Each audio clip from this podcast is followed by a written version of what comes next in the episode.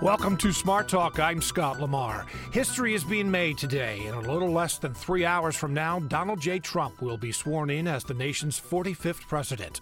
During the next hour, we'll be speaking with journalists, members of Congress, and analysts, and we want to hear from you too, all asking about the Trump presidency. What do you expect? What would you like the president elect, he will be the president then, to say in his inaugural address?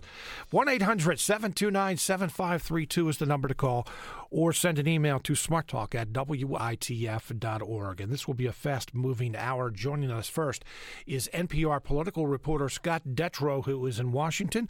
Scott, welcome to the program. Where are you this morning? At the inauguration, Scott. well, I'm glad that we established that that you're Yes. that you're at the. well, eight years ago, I was out on the mall and it was freezing cold. Uh, I am happy for my sake that this time around I'm actually inside the U.S. Capitol. I just looked out a window onto the mall, down onto the inaugural platform. Uh, later today, I'm going to be covering that luncheon that happens right after the uh, that happens right after the swearing-in ceremony. Okay, well, let's talk about the, the scene now. You know, I hate those questions, what's the mood? Because it's hard for you to answer that question. But could you describe the scene right now, a few hours before Donald Trump is sworn in? Well, people are trickling into the mall. Uh, that uh, that main area in between the U.S. Capitol and, if you've been to D.C., that big monument to Ulysses Grant, and there's a big kind of reflecting pool. That area looks to be a, uh, fully filled in. Those are the people who have tickets, VIPs, people with connections to Trump, a lot of media. And uh, the rest of the mall, which is open access, is starting to fill in, but it definitely looks like a much smaller crowd than we saw the last two inaugurations for President Obama. We are starting to see more uh, protest activity than um, than we had earlier this morning. There are several uh, security checkpoints to get around the mall, and uh, protesters have have tried to block those entrances. Um, so we've we've seen some confrontations and we've seen uh, police just directing people to other entrance points that are not blocked off by protesters. When you say they're trying to block off uh, the entrance points, I mean, these are people who have tickets, people who are just going to be standing there in the mall, or, or you know, who are they trying to block?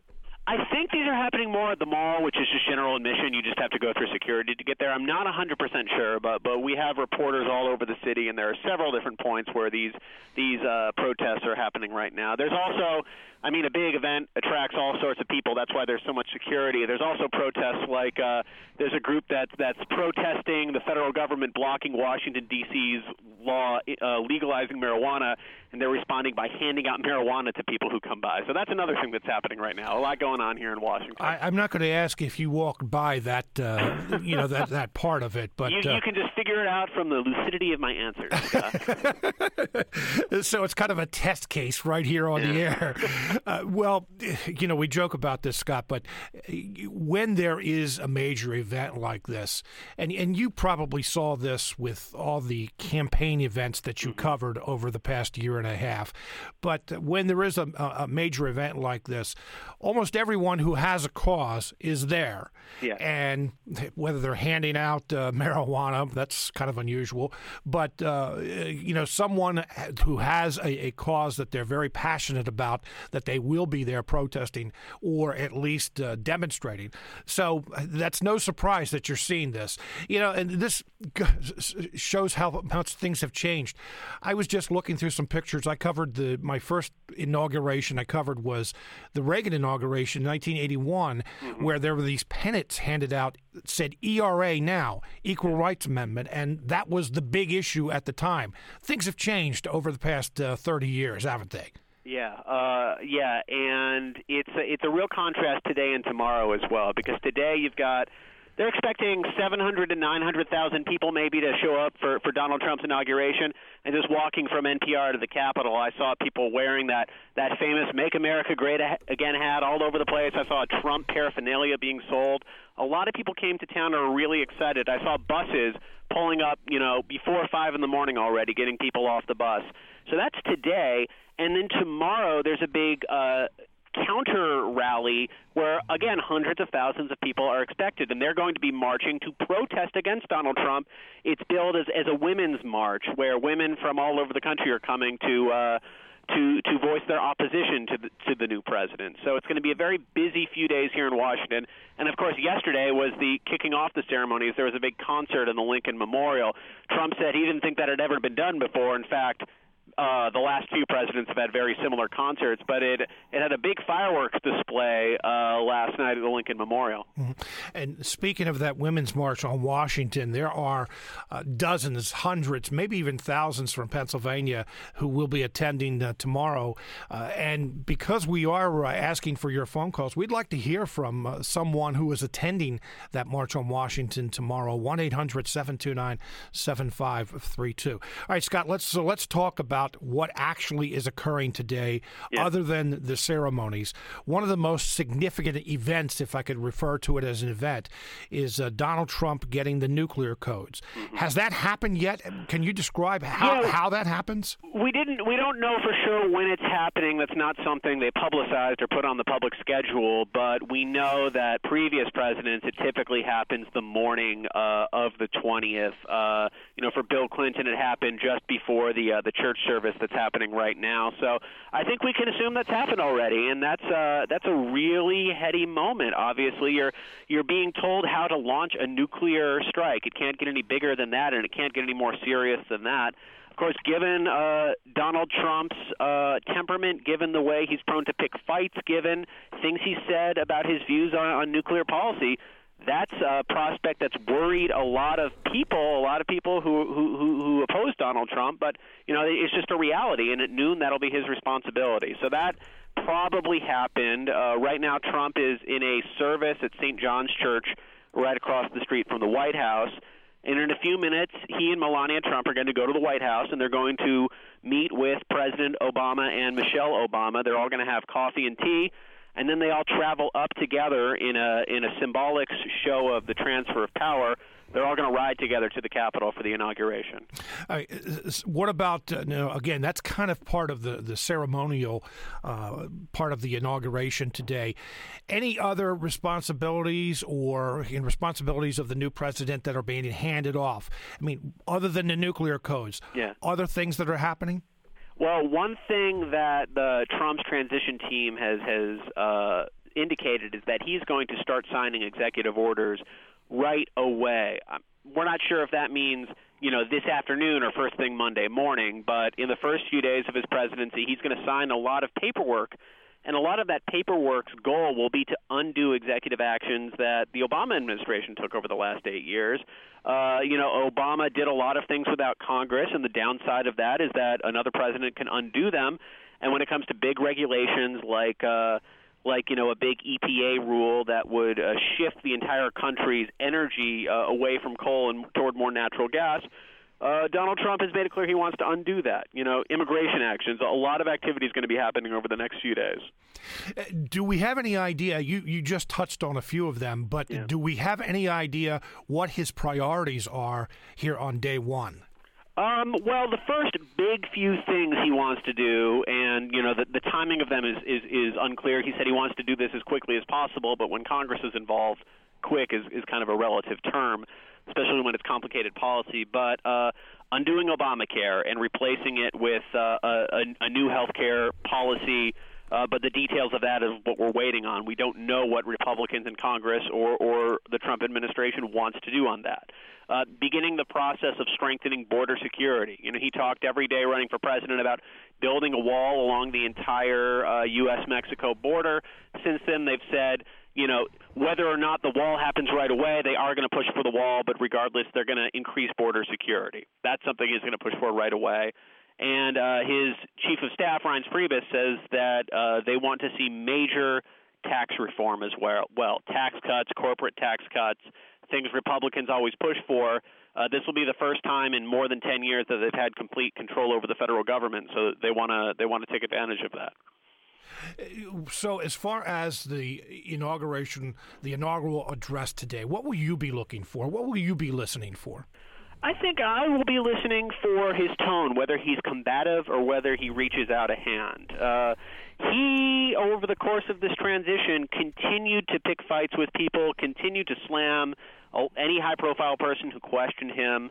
You know, but the night that he was elected president, he did give an open speech. He did reach across the aisle. He did try to speak to all Americans, even you know the majority of Americans who did not vote for him. Um, so will he take that big uh, open view? Will he kind of embrace the ceremony or the office today, or we or will be it be more like a campaign speech, more off the cuff? You know, that's that's what I want to listen for. NPR's political reporter Scott Detrow. Scott, thank you very much for joining us today. Anytime. I'll talk to you soon, Scott. And we'll be listening for your reports throughout the day on NPR. Thanks, Scott. And and I should mention that uh, the coverage of the inauguration will be occurring throughout the day here on WITF uh, from NPR, starting at 10 o'clock, right after right after uh, Smart Talk ends today, and it goes from 10 till 4. So you'll hear Scott Detrow and about a dozen more NPR reporters uh, coming to you from uh, Washington today. You're listening to Smart Talk on WITF, your home for NPR News and all things regional. I'm Scott Lamar. It is Inauguration Day. Donald Trump will be inaugurated as the nation's 45th president in less than three hours from now.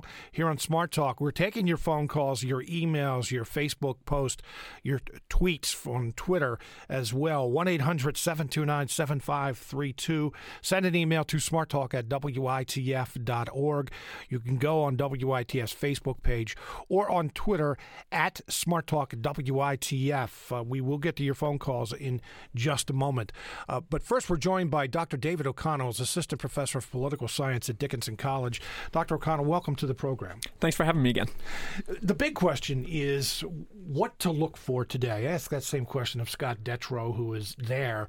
But as a political scientist, what are you looking for? What are you looking to hear in the inaugural address? What are you ex- expecting or looking forward to today? Sure. Well, I think that this is an extremely important address for Trump. This is, in my mind, really the third opportunity he's had to give a national address. The first was his speech at the Republican National Convention, the second was the speech the night that he won the election, and then we have today.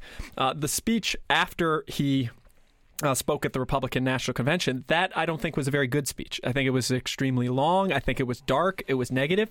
His speech after he won the election was was much better. And, and as Scott said, tone is important. In that speech, he was much more gracious, more humble, willing to extend a hand to those who had opposed him. And I think that you'd hope you would see some of that rhetoric today.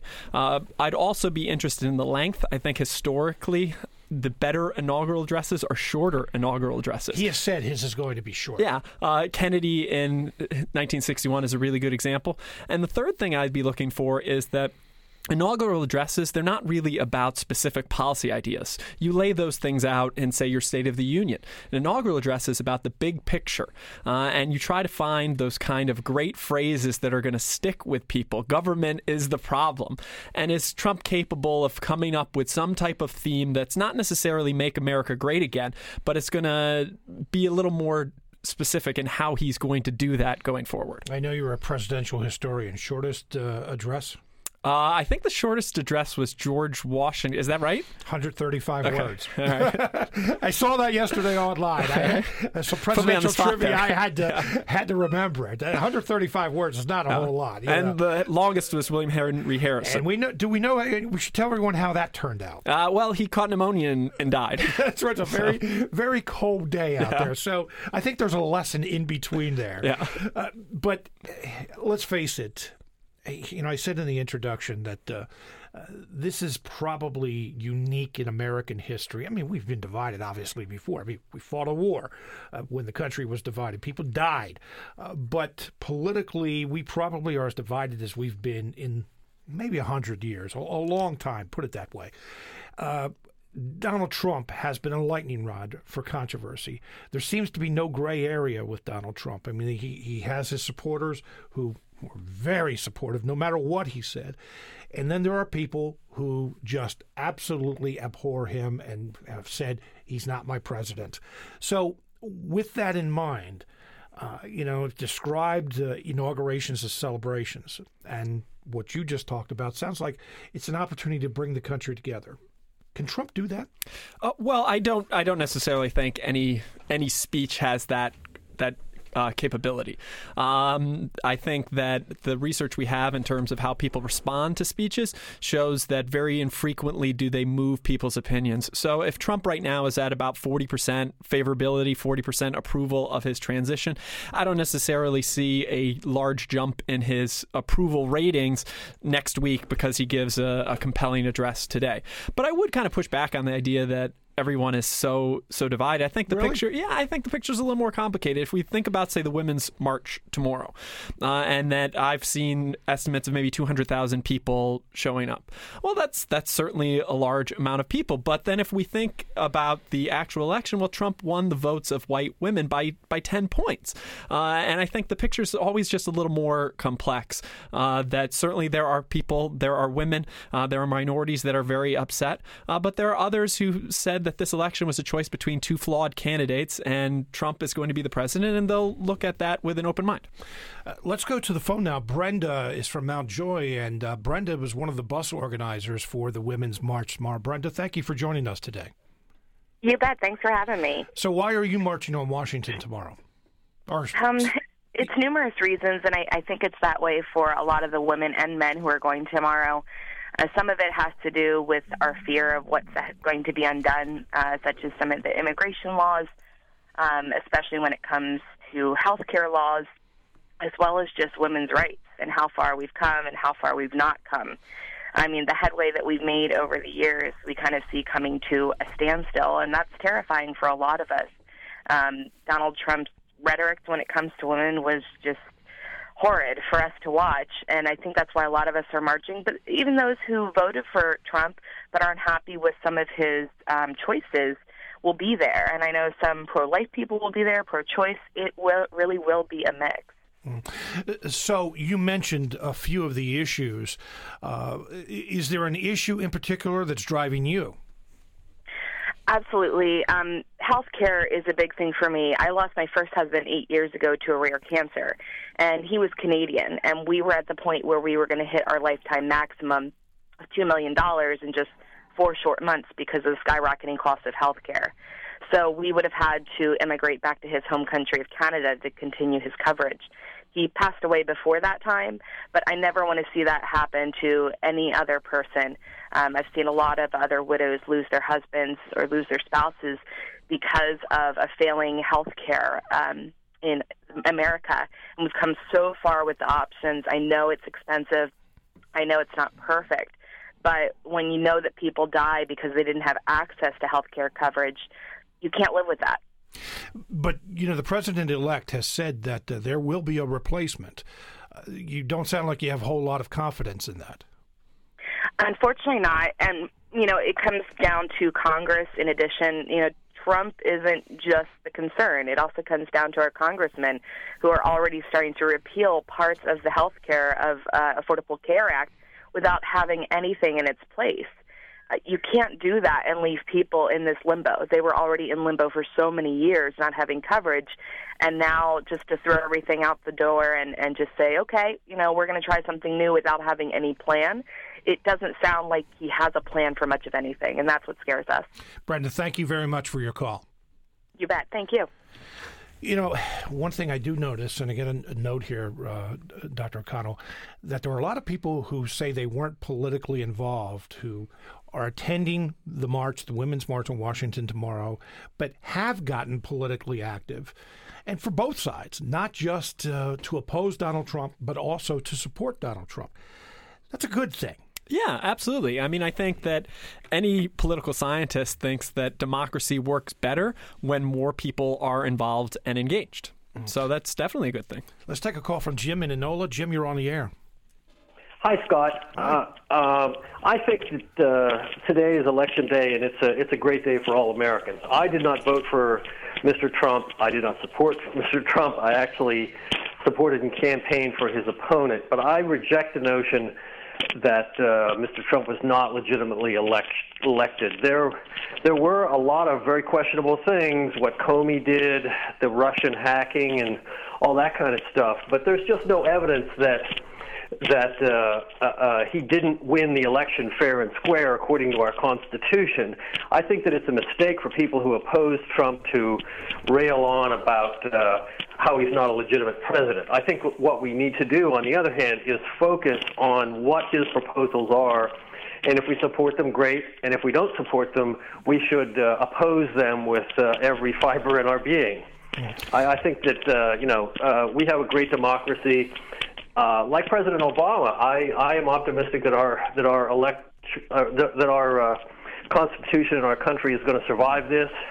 And I think that the only way we're going to survive this is for people who don't support Mr. Trump's policies to uh, to oppose them as vigorously as possible. All right, Jim. Thank you very much for your call, uh, Dr. O'Connell. What Jim said about uh, those people who have been very, very vocal in saying not my president, was not elected legitimately, not a legitimate president. Your thoughts? Well, I think that that's a concerning development that's actually been something we've been seeing over the course of the last few presidencies. Bush had to deal with questions about his legitimacy given the Supreme Court's involvement in the election in 2000. Obama faced uh, really kind of unfair and preposterous questions about his legitimacy with the birther movement, which Trump, Led of course, Trump, promote, yeah. promoted. Yeah. Uh, and now Trump is facing those same types of questions given Russian involvement in the election and so forth and so on. Uh, and I don't think that that's, that's helpful. I think it makes it difficult for any president to find a justification to act and a justification to lead. Uh, I do agree with the caller's point that Trump won the election. Uh, when people focus on, say, the fact that he lost the popular vote, I think that misunderstands the way elections work. Popular vote doesn't matter. And we can't say for certain whether Trump would have won the popular vote if we didn't have the Electoral College, because then people campaign differently and voters behave differently. We know that people respond to the closeness of an election. In a lot of those states that were not competitive, people don't turn out because they feel their votes don't matter. If we had a national popular vote, we can't say for certain that Hillary Clinton wins that popular vote. So Trump won using the rules that we use. And uh, ultimately, I mean, he's going to be the president. And I think that these questions of legitimacy, they were not helpful for Obama, they were not helpful for Bush, and they're not going to be helpful for Trump. I had an opportunity to speak with uh, a couple members of Congress uh, here in Pennsylvania, one Democrat, one Republican. Start off with uh, Congressman Lloyd Smucker. He's a freshman. Lloyd Smucker is from Lancaster County, represents the 16th district, which is Lancaster, Chester, and Berks counties. here's Senator, well, say senator. He was senator, uh, state senator Smucker, Congressman Smucker now. Congressman Lloyd Smucker, welcome to the program. Thanks for having me. You were a supporter of Donald Trump. He was the first Republican to win Pennsylvania since 1988. You've had a few months to think about that victory and a lot of issues since Election Day. A lot of thoughts must be going through your mind today about uh, what you want to see from the new president, what you want to hear. What are your thoughts on this inauguration day 2017? Well, first, I'm I'm excited to be here for uh, this inauguration. We just arrived uh, back in town, and I have my uh, wife and kids with me as well. So I'm excited for all of them and all of us to uh, witness this. Uh, you know, what's remarkable about our country is that uh, we can have a heated political debate, campaign for a long period of time, and then we all work together to ensure this pen, peaceful transition of power uh, which is really the hallmark of our democracy. And so I'm excited for that. Uh, secondly, I'm you know I'm really excited about the agenda that we're uh, talking about advancing under this uh, new administration and this new president. Um, it's some of the same issues that uh, you know, I've been talking about and hearing about throughout my campaign. The idea that we have to get the economy moving, growing at a faster rate to provide more opportunity for people to live the American dream. Um, you know, I, uh, I think we talked before. I had uh, the opportunity to uh, start or buy a really small business 35 years ago and grow that business over a period of time. Uh, it's tough to do that today because of the regulatory environment. And this administration, Trump himself, they're talking about finding ways to reduce that regulatory burden to get government out of the way of our job creators.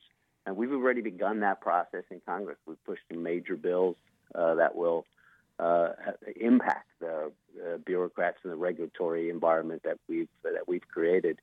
Uh, we're talking about uh, tax reform uh, that, again, I think will provide the kind of environment where people are willing to invest their capital and will get the economy growing again. So we're we're going to be moving quickly. Um, I think the new administration's agenda is very much in line with uh, what I think is important and what I think will move uh, what I've been talking about in the campaign, I should say, and what what I think will move our country in the right direction and provide that kind of uh, opportunity for individuals. So I'm excited. So far, what's getting the most media attention is the repeal of the Affordable Care Act or Obamacare. Yes. You mentioned repeal of regulations. Give me an example of repeal of a regulation that you think would benefit businesses in the 16th congressional district. Well, so uh, one of the bills that we passed, and as I mentioned, we passed a, a number of them, but one of them um, is called the REINS Act, and what it does, it just simply requires an evaluation of the impact of, of each new regulation uh, on our economy, and any uh, any uh, piece of med- regulation that we would classify as major, that having over a $100 million impact on the economy or the cost of doing business, has to come back to Congress for uh, approval. Um, and uh, which is where I think it should be. What we've moved to uh, is almost a fourth branch of government where you have uh, unelected bureaucrats, essentially the agencies that are that are really filling in the laws and creating the new regulation uh, without any oversight from uh, the elected uh, people who represent uh, elected individuals who represent the people. Um, so that's just one particular um, piece of legislation that will force those making the rules uh, to weigh the impact on small business and the, weigh the impact on the economy. Um, you know, in terms of specific uh, regulation uh, in our area, uh, you know, farmers uh, have been for a long time uh, dealing with um, the all the requirements in regards to the waters of the USA. Um, you know, that, we all share the same goal, and that is we want uh, the Chesapeake to be clean. We want our waters to be clean. Even farmers want their kids to be able to fish in the waters and so on. Um, but what doesn't get accounted for is, um, is, and I have represented Lancaster County, so I've had a lot of interaction um, with farmers there. What hasn't been accounted for is all the good work that has already been done in terms of no-till, in terms of keeping the animals out of the streams, and so on. And too often we've seen from EPA a very heavy-handed approach, and what we need uh, is more of a partner um, and I, you know, I think that's just one example of a regulation where the unelected bureaucrats have taken the law too far. What do you want to hear from the new president today? Well, you know, I, I am, as I said, I'm excited about the agenda that he's been promoting and that has been talked about. Uh, there's been a lot of communication between our leaders in Congress and the Vice President and other uh, potential members, uh, incoming members of the cabinet. Um, and so we're putting together a, um, a framework for legislation, a regulatory environment that, that uh, I think will move our country in the right direction. I expect that's what Trump will be talking about and uh, that's what I'm excited about over the next 100 and 200 days.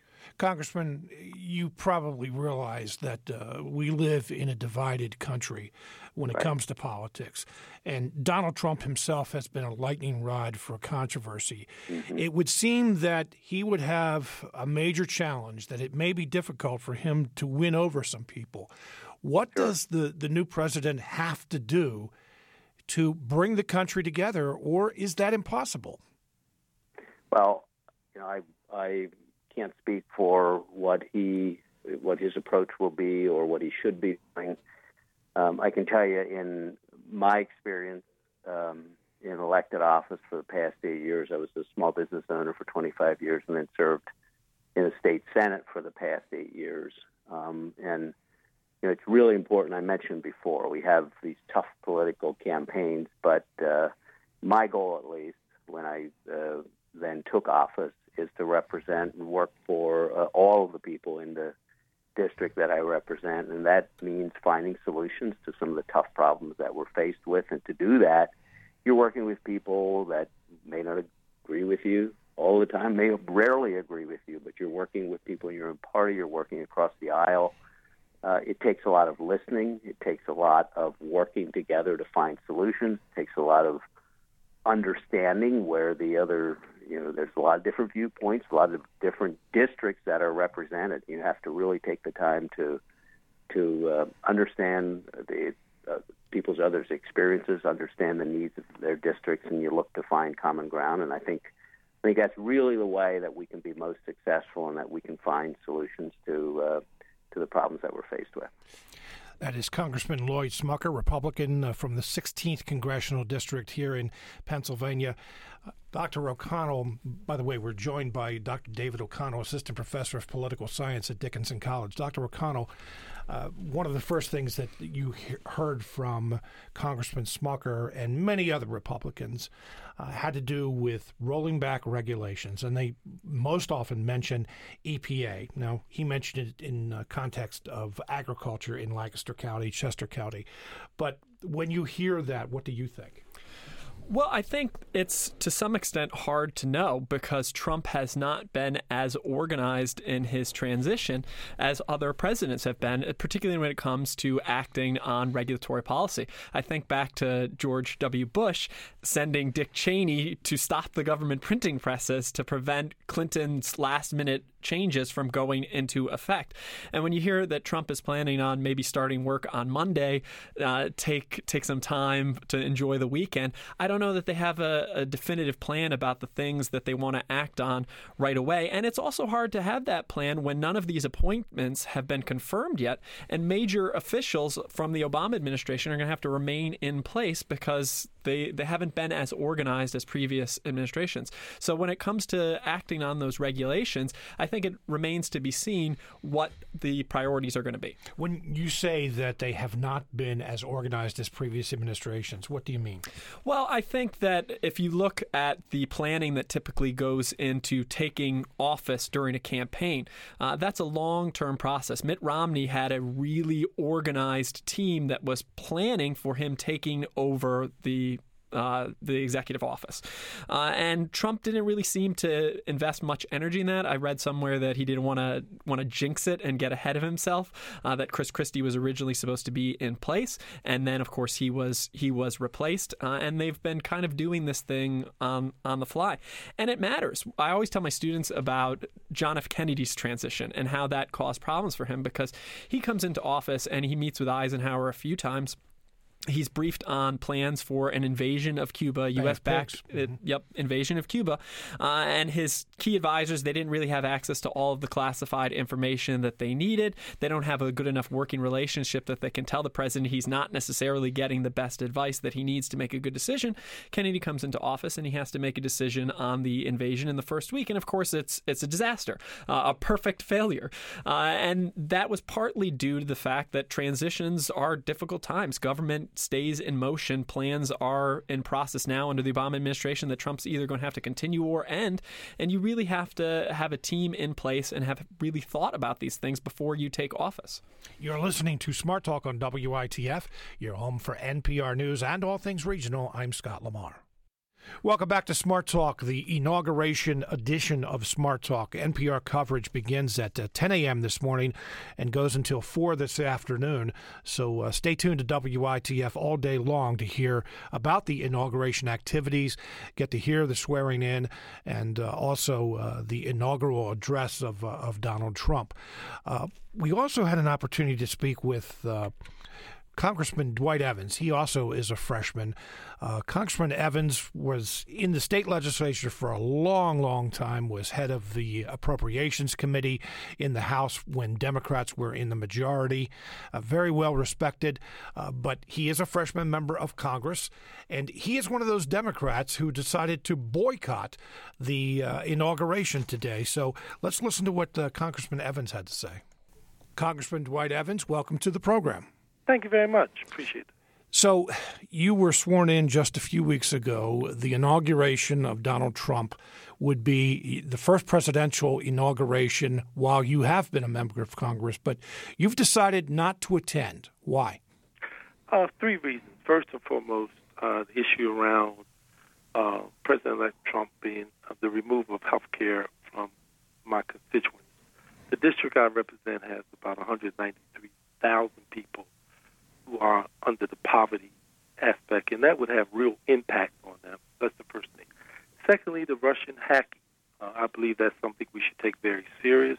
Hacking our institutions is something that should not be accepted. There should be some type of bipartisan investigation. And thirdly, the attack on Congressman John Lewis. John Lewis is a patriot. He has fought for this country, stood up for this country, stood up for social rights, social justice, and I believe that's not acceptable. So my view is that uh, President Trump, there's a certain way, in my view, how you should conduct yourself. The election is over, and we should move forward.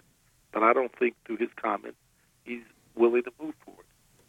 When you say that uh, we should be willing to move forward, I think that many of us, most of the country, would agree that uh, you know we do have a, a, political divide, a partisan divide across the country. By you and uh, dozens of other Democratic uh, members of Congress not attending the inauguration, there may be some people who would say, well, that just goes to, uh, you know, make this divide a little bit wider. How do you respond to that? Uh, I personally wouldn't agree with that. Um, President Trump will be sworn in at 12 o'clock on the 20th. Uh, he will then be the President of the United States. I, I'm a member of the Congress. I'm one of 535 members. I will do what I have to do to put the constituents first. I've always done that. I've demonstrated that through my career. This is somewhere I do not believe that I can participate in this celebration, uh, in my view. So I think that the issues I have, I take it serious. When you talk about uh, health care, that's something you shouldn't take lightly. You know, I have health care, Scott. You have health care. President-elect Trump has health care. There's some of my constituents that don't have health care the Russian hacking. We should not take that serious. We should take that very serious, I should say to you, because there's something wrong with that. And last but not least, John Lewis, Congressman Lewis, for what he has meant to this nation. So, yes, I think we should work together, but at the end of the day, uh, you know, he will be sworn in as the next president of the United States. I was sworn in as the uh, congressman on January the 3rd. I'm ready to go work. I've been going to work. I've been there, and I'm working. Congressman, if you had the opportunity to sit down with the president elect, who will be the president today, uh, what would you say to him? What uh, kind of issues or what issues would you bring up with him? Well, the number one issue I'll bring up to him is about jobs, creating um, sustainable jobs, good quality jobs. What can we do about our trade policy? What can we do about our tax policy? Those are the things that I would talk about, and how I would be willing to work with you on trade policy, on tax policy, on infrastructure policy. I'd be more than happy um, to work with you. But I also would give him a little note on the side to, to, to kind of put his Twitter uh, account away uh, and not get into um, this tweeting uh, that stirs all of this controversy up. I would talk to him about health care. I would talk to him at the end of the day it's not enough to, to repeal the Affordable Care Act, but what do you have in a constructive way that will send a message to the people and not scare them? People's got are being scared out of their wits because they don't have an idea of what is going to replace the Affordable Care, uh, Affordable Care, Care Act. That's uh, Democratic Congressman Dwight Evans, who represents a portion of the city of Philadelphia. Dr. O'Connell, First, let's talk about uh, the, the, Democratic congressmen who have decided to boycott today. Is there any precedent for that? I mean, throughout history, uh, has there been widespread boycotting of a presidential inauguration? Well, I don't know what would qualify as widespread, but certainly congressmen have skipped inaugurations in the past. It's a week that they don't have to be there, they don't have to be out in the cold, and sometimes they do have political concerns about the incoming administration. Uh, John Lewis originally said that this was going to be the first inauguration that he was going to skip, but that's not true, as it turns out. That he had also skipped George Bush's first inauguration in 2000 out of concerns that he was not a legitimate president either because of uh, the recount in Florida and the Supreme Court's role ending that recount. Uh, so I do think that this is something that that happens uh, to some degree um, in most elections. I said widespread, yeah, I, I was thinking that uh, possibly this is the biggest boycott, the most members of Congress who have decided to stay away. Yeah, it's it's possible, but I, I don't know for for sure. So, your response to reaction to what you heard Congressman Evans had to, uh, to say? Well, I mean, I generally think that to some extent it's disappointing when members of government skip the inauguration. Uh, when we say that it's a celebration, a celebration of what? Is it a celebration of Donald Trump? To some extent, it is. But it's also a celebration of American democracy and the peaceful transfer of power and what makes our political society work is free and fair elections. And I think that it sends a powerful message to the country when political opponents show up to witness that ceremony. I have a lot of respect for Hillary Clinton, who's going to be there today, and it's no, it's it can't be more difficult for anyone else in this entire country to be at that inauguration than it will be for Hillary Clinton today. The Democrats talked a lot during Obama's presidency that the Republicans wouldn't give him a chance. They were the party of no. They were obstructionists. And I think that if you want better behavior from your opponents, you have to give a better example too. So I'd hope that the Democrats would take a step back and say that if we're going to be successful as a political society, if our government's going to work, that we need to approach each other in in good faith. Mm-hmm. You know, I asked that question if uh, Congressman Evans had the opportunity to sit down with uh, President Trump.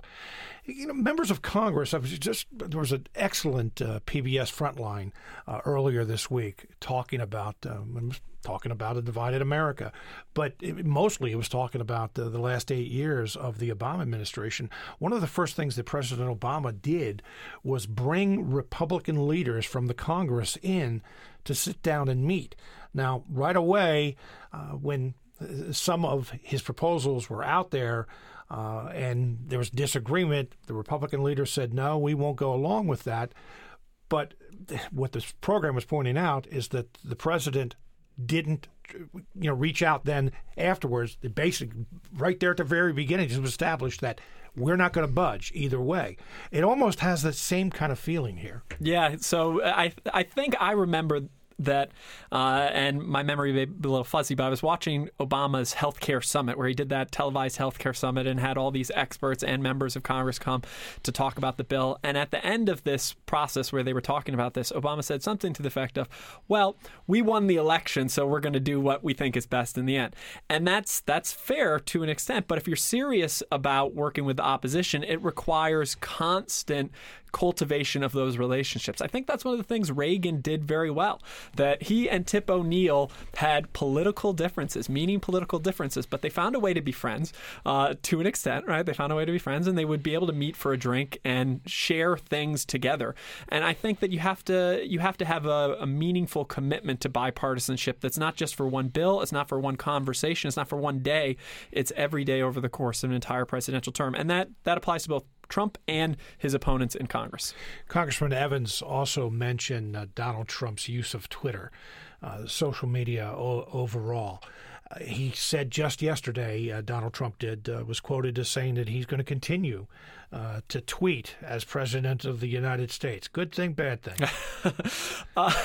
well, I think it depends on what you think Trump is trying to accomplish with his Twitter account. If we're willing to accept that he's being somewhat strategic in the way he's using his social media platform, then it might be a good leadership technique. Uh, I think that there is some evidence that Trump has used Twitter as a distraction.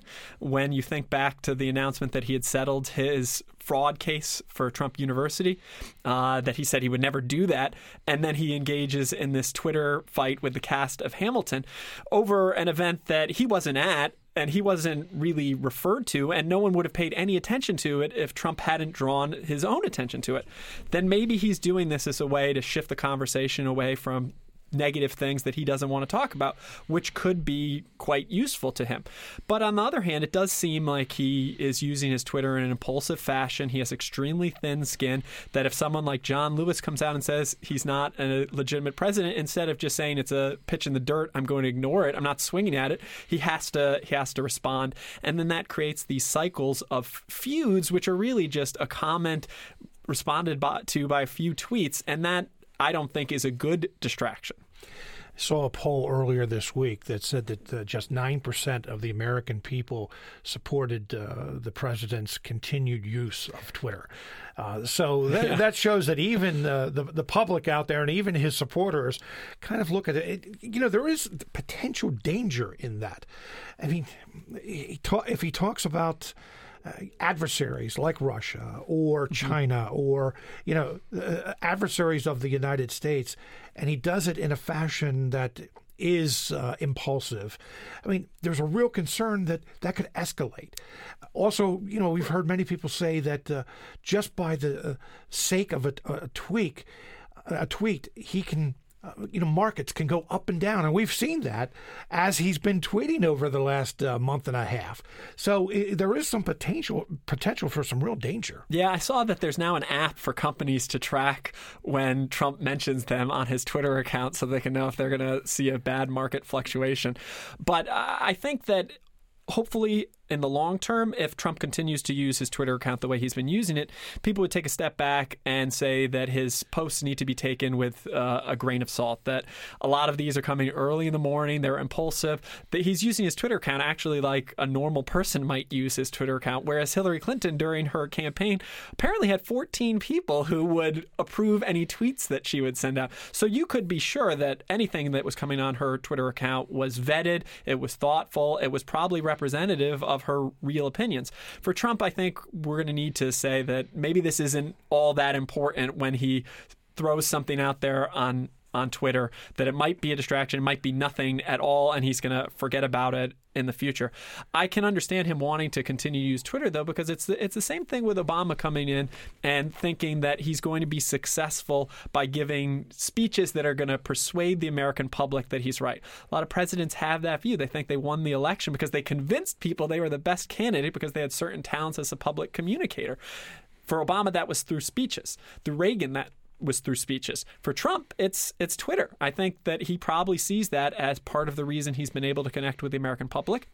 And he also sees it as a way around a hostile media there you go. that's not going to give him a fair shake. And that's what I wanted to touch on next. I mean, we in the media are uh, very concerned about the, things that he has said and how he has tried, you know, says that dishonest media, you know, and that people, the American people, are not getting the real story we as journalists are no, I don't know if I'll ever have an opportunity to speak with uh, Donald Trump, but we as journalists are thinking, okay, how do we get to the truth here? How do we do it in a way that is not confrontational? For the sake of confrontational sake, I mean, it's an adversarial relationship mm-hmm. many times anyway. But I mean, this is something that, and they, you know, the administration just this week they talked about moving uh, the White House press pool out of the White House. So this is something that uh, the media in particular is paying particular attention to. Yeah, and I think that for me was the saddest thing about that BuzzFeed dossier. Uh, that when you have major news outlets reporting on something that is clearly clearly not news, uh, that it's unverified information from anonymous sources published by an anonymous person at the time, no confirmation from any government sources that any of these allegations were true, that that hurts the media's credibility performing their key role as a check on Donald Trump. So I think they need to reporters need to do their job, they need to be aggressive, they need to hold Trump accountable, but they have to recognize that if they make mistakes, Trump is going to exploit those to his advantage ultimately, and that can hurt the credibility of the press in the future. Mm-hmm. Uh, we only have about uh, two minutes left, and Dr. O'Connor, I want to thank you very much for uh, being with us today. We're about to start our coverage uh, of the inauguration on NPR. It's a long day. I asked you this question very early on uh, when you, you came on today, but uh, for those just tuning in or you know thinking a little bit more about it, what would you encourage Americans, those listening here today, to be looking for? Well, I, as I said at the start of the program, I think that I would be looking at the tone of the speech. That Trump's speech after the uh, Republican convention was too dark. It was too negative. It was too long. He had a much better address the night of his victory in the election. So I would hope that he would stress those same types of unifying themes and speaking in a sympathetic and humble way towards people who didn't vote for him.